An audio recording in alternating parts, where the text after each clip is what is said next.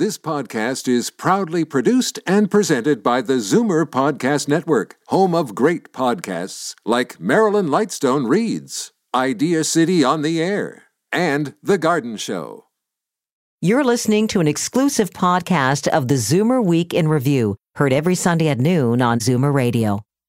You're listening to the Zoomer Week in Review, brought to you by CARP, a new vision of aging. Support CARP with your membership today. Visit carp.ca.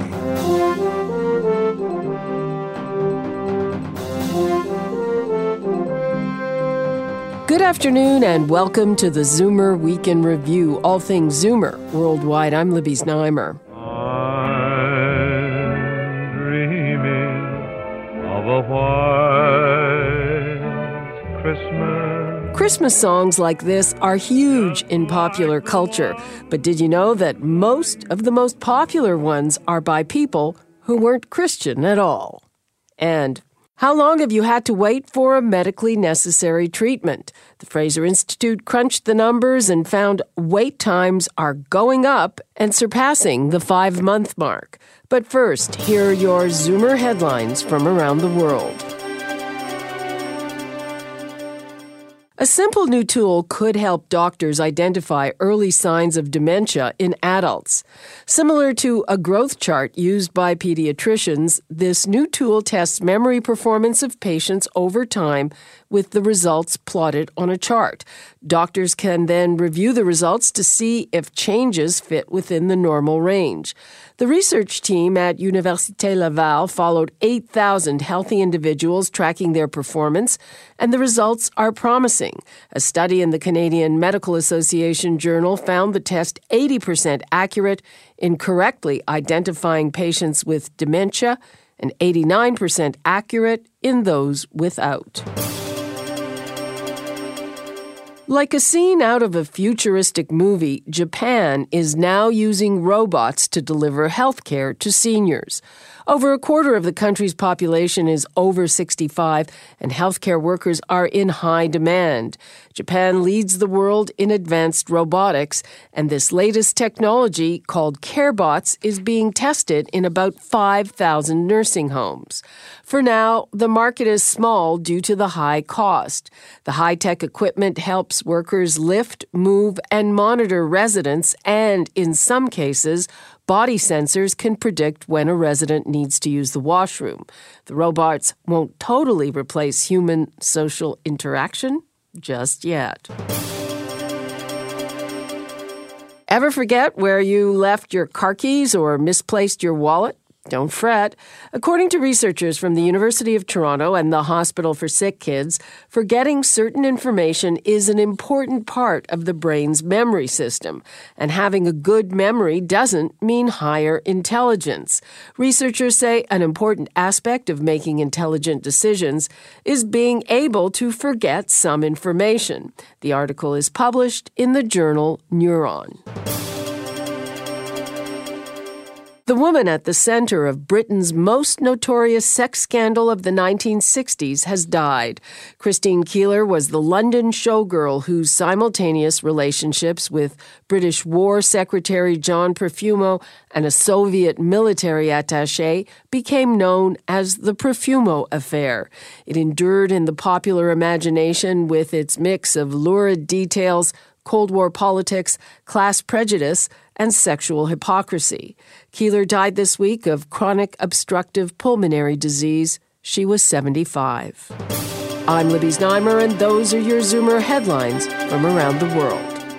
So many of those images and sounds of sleigh rides and roasting chestnuts came from songs. Songs that were written by Jews. In the meadow we can build a snowman. That's a clip from the documentary Dreaming of a Jewish Christmas. It explores the ultimate Yuletide irony that many of the most iconic Christmas songs were written by Jews. From White Christmas to Winter Wonderland to the Christmas song, the film explores the reasons behind the phenomenon. I sat down with veteran filmmaker Larry Weinstein. This is something that is well known in the Jewish community, but do people outside realize how many of the classic Christmas songs were written by Jews? No, I would say absolutely not. I mean, you know, some people in the know about Irving Berlin's White Christmas, so okay, he's a Jewish composer, but they don't realize that it's Rudolph the Red-Nosed Reindeer and Winter Wonderland and Chestnuts on an Open Fire, the Christmas song, and Do You Hear What I Hear, and Rock Around the Christmas Tree and Holly Jolly Christmas and Silver Bells. And I mean, it even goes right down to the songs from How the Grinch Stole Christmas. That's a Jewish composer. Or the Peanuts, Christmas Time is Here, which is such a beautiful song, Jewish composer. I mean, it's a lot. It's about 20, 25 of the best-known Christmas songs are by Jewish composers. Why is that? You know, when Jews came from Europe, Eastern Europe mostly, there was so much discrimination and there were so few things that Jews were really allowed to do even, and they just showed this talent. The Jewish religion has a musical kind of tradition. Prayers are sung in synagogues. Some of these composers were sons of cantors, and they just very naturally wrote music that really reached people, and they did all kinds of music. The man who wrote Take Me Out to the Ball Game was a Jewish composer, hadn't gone to a baseball game. And, you know, they wrote Christmas songs, but they also wrote Easter songs, and they wrote all kinds of things. And, yeah, I think it was just a natural thing for them. Is it possible that as outsiders, that's one reason why you get such an idealized view of Christmas? Yeah, that's exactly it. Yeah, when you hear something like Chestnuts on an Open Fire, it's something that's so warm and so family-oriented. In a way, it's these people looking from the outside in. Chestnuts roasting on an open fire. I think it's about that idealized Christmas. White Christmas Jack is so nostalgic and so beautiful. It also redefines Christmas for people. Now, you know, since that song, people want to have a white Christmas. The weather forecast, will we have a white Christmas? It's all based on that song that a Jewish composer from Russia invented. I always get this sort of sense of your nose pressed against the glass looking at this Christmas thing that you weren't going to be taking part of. Was that part of it as well? Yeah, I think that that's very true, that some of my Christian friends have said, you know, if I wrote a song, I would talk about families getting together and arguing and fighting over the wishbone and the various things that happen, whereas Jewish composers and Jews, I think, generally see it as this beautiful, idealized thing that they're secretly a little envious about. Not so secretly. Yeah, I mean, as Mark Breslin says in our film, because we have a variety of interviewees, our holiday Hanukkah just doesn't cut it. You get a dreidel and some stale chocolate, and it's not the same. You set this in a Chinese restaurant. Why? Yeah, well, you know, famously, so many Jews go to Chinese restaurants for Christmas Day or Christmas Eve, and it's because traditionally it was the only restaurant that was actually open. And now there's a much bigger. You're in a place like Toronto. There's so many choices of places that are open, but it's too late. The tradition is there. Rudolph the Red-Nosed Reindeer. Tell me about what Rudolph the Red-Nosed Reindeer is really based on. Well, Rudolph the Red-Nosed Reindeer is actually probably the most Jewish of the songs, overtly Jewish in its themes. It was written by a composer named Johnny Marr, but the story came from his brother-in-law, Robert May, who worked for a department store in 1939, was commissioned to create a coloring book for their customers. And he came up with this idea of Rudolph the Red-Nosed Reindeer. And it was kind of based on his own childhood in New Rochelle, New York, which was not a very Jewish place. And Robert May was a kid who, you know, was Jewish, and his friends didn't really want to play with him. They called him names. And so he wrote this thing. Did he have a red nose? Well, Robert Harris is the wonderful interviewee who talks about this a lot in the film. And he says, well, red nose is a code for big nose. And he says that the wonderful thing about Rudolph is that he didn't get a nose job. He became proud of who he was. And Santa saw that. And then, of course, Rudolph lights the way for the gift giving. But it's based on this feeling of being ostracized, but then being proud of who you are. And it's funny because we've all heard the tune millions of times. It's rather banal in a way. but it has this extra profundity when you know that. And a lot of the songs, we have Winter Wonderland, which was the earliest of the songs we do from 1934, but then we have a reprise of it, Winter Wonderland in Yiddish, with a klezmer kind of accompaniment, and you hear how Jewish sounding it sounds, the minor keys. Wie ein Feuer der Land, ein Liebegesang. Most of the songs aren't overtly Jewish. The composers were not trying to make statements as Jews. They were proud of being Americans, and that's what that was about. What do you hope people come away with? Well, it's really a film about belonging and tolerance and hope and dreams and magic, but it's about inclusiveness. Okay. Thanks for that. Thank you. That was director Larry Weinstein on his film, Dreaming of a Jewish Christmas. I'm Libby Znaimer, and this is the Zoomer Week in Review. Coming up, how long will you have to wait for a hip replacement or cancer treatment? The Fraser Institute has the tally. You're listening to the Zoomer Week in Review, brought to you by CARP, a new vision of aging. Support CARP with your membership today. Visit carp.ca. How long have you had to wait for medical treatment that you needed? The Fraser Institute is out with its annual report called Waiting Your Turn, and it shows wait times going up. You can expect to wait more than 41 weeks for a hip replacement, but if you need cancer treatment, you will access it in just 3 weeks. I reached Bacchus Barua, the report's author, in Vancouver. We've been doing this study for more than 20 years, and the unfortunate thing that we've seen is that right through, there's been a massive increase in wait times. This year's wait time, which was 21.2 weeks between referral from a GP to actually receiving treatment, was more than twice as long as it was in 1993 when we started measuring wait times. At that time, the wait time was just 9.3 weeks, so massive deterioration. But there are some bright spots. For sure, patients in Canada do get treatment for things like radiation and medical oncology within 3 to 4 weeks. But unfortunately, at the same time, patients are also waiting on average at about 40 weeks for things like orthopedic surgery or 33 weeks for neurosurgery. Hopefully, we can think about creating a system where in order for certain patients to get good treatment, other patients don't have to suffer. Why do you think we've had that huge doubling of wait times? Are there more older people? Is it something simple like that? Well, it's really because we haven't really seen any shift in policy. We've long had a system which creates a situation where services will likely have to be rationed because we have a fixed budget. The government's the only payer. It controls the purse strings. And there are very few appropriate incentives for both the providers and the patients. And that's why we continually seeing, as we have an increasing population, an older population, higher demands for healthcare, more things that we can treat, we will see increased number of surgeries being done, but nothing to actually keep up even with the sort of treatment that we were getting in the past, let alone actually improving the situation. And I think it's important for us to understand that this is not just because we have a universal healthcare system, it's because of the way we've chosen to structure our universal healthcare system. We come out on towards the bottom of the scale. Only the United States is worse than us, and other Western countries with universal healthcare perform better. I think it's easy enough to find enough metrics where Canada performs better than the United States. But whenever we compare ourselves to other countries with universal healthcare, the countries that are known for actually doing a good job, we're actually usually at the bottom of the pack, especially when it comes to wait times for treatment. And it does not have to do with spending. Most of these other countries are spending about the same amount as Canada does, and some of them actually do less. But they do universal healthcare differently. Let's deal with provincial disparity. I mean, people here should feel good. The shortest wait times are in Ontario at just over 15 weeks.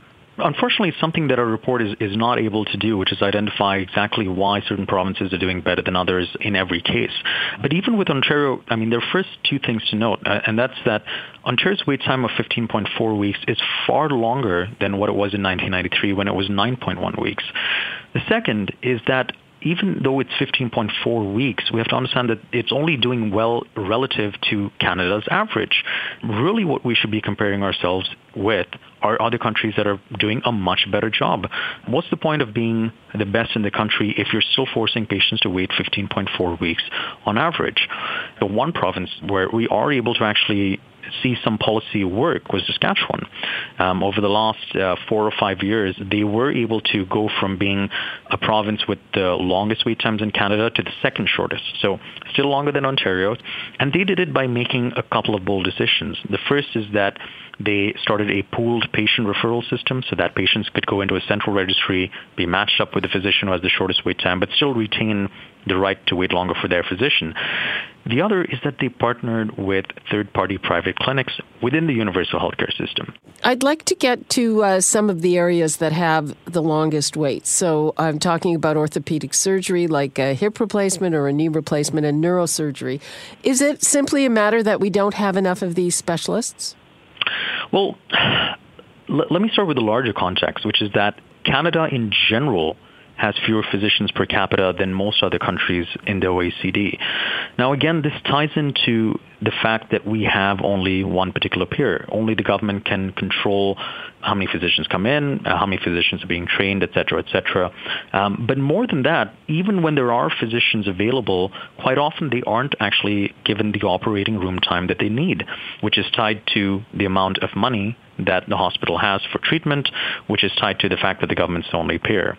So this is really a long interwoven sort of situation that we've created for ourselves, where things like not enough resources, things like not enough operating room time, not enough procedures being done are actually basically a result of the broader policies we've chosen for our healthcare system, where the appropriate incentives just aren't in place.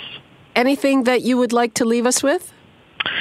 You know, I think the one thing that I can say is that, you know, last year when we measured the wait time at 20 weeks, there were a lot of people who perked up their ears and kind of came around to say that this is really not an acceptable situation. And therefore, it's very disheartening to see the wait times increase to 21.2 weeks this year. But it's not unexpected. It's not surprising, because if you do not actually change policy, you can expect the same situation to happen in the future again. Okay, Bacchus Barua, thanks so much. Thank you so much for having me on the show. That was Bacchus Barua from the Fraser Institute. I'm Libby Znaimer, and this is the Zoomer Week in Review. Coming up, how the iconic Christmas song came to be in the middle of a heat wave. You're listening to the Zoomer Week in Review, brought to you by CARP, a new vision of aging. Support CARP with your membership today. Visit carp.ca. Welcome back to the Zoomer Week in Review, all things Zoomer worldwide. I'm Libby Znaimer. It's time for your International Arts Datebook, tips for those of you who are jetting around the world. Here's Jane Brown. Tickets are now available to attend a new museum in New York, which celebrates everything to do with spying. Skyscape promises to immerse visitors in espionage through customized experiences in a 60,000-square-foot building. The Dickens Museum in London is officially in the festive spirit with the unveiling of A Christmas Carol, which highlights the tale of Scrooge and the ghosts of Christmas. The exhibition is housed in the building where Charles Dickens penned the classics Oliver Twist and the Pickwick Papers. In Paris... But not for much longer. The city is axing the French capital's version of the London Eye, ruling that getting rid of the giant Ferris wheel will help protect the area's historic visual appearance. And in Buenos Aires, the ProUp Foundation presents Inoculation, dedicated to the social interventions of Chinese dissident artist Ai Weiwei. I'm Jane Brown, and that's the International Arts Datebook. We'll end the show with another angle on the story behind the creation of one of the most iconic Christmas songs, also written by Jewish composers, The Christmas Song. It was written by Mel Torme and lyricist Bob Wells. The two actually came up with the song in the middle of a blistering hot summer. According to Torme, they weren't actually trying to write a Christmas song. They were just trying to keep cool by thinking of winter things. Bob Wells sketched down chestnuts roasting, Jack Frost nipping, Yuletide carols, folks dressed up like Eskimos. An hour later, they had finished writing one of the most popular Christmas songs of all time. And here it is, the definitive version, as recorded by Nat King Cole. Chestnuts roasting on an open fire. That was Nat King Cole with The Christmas Song, written by Mel Torme and Bob Wells. And that brings us to the end of another edition of the Zoomer Week in Review. I'm Libby Znaimer. Thanks for joining me today. Be sure to come back next week to stay up to date with all things Zoomer worldwide. You've been listening to the Zoomer Week in Review, produced by MZ Media Limited. Executive producer Moses Znaimer. Produced by Michelle Saunders, Paul Thomas, and Andre Lowy. This has been an exclusive podcast of the Zoomer Week in Review, heard every Sunday at noon on Zoomer Radio. This podcast is proudly produced and presented by the Zoomer Podcast Network, home of great podcasts like Marilyn Lightstone Reads, Idea City on the Air, and The Garden Show.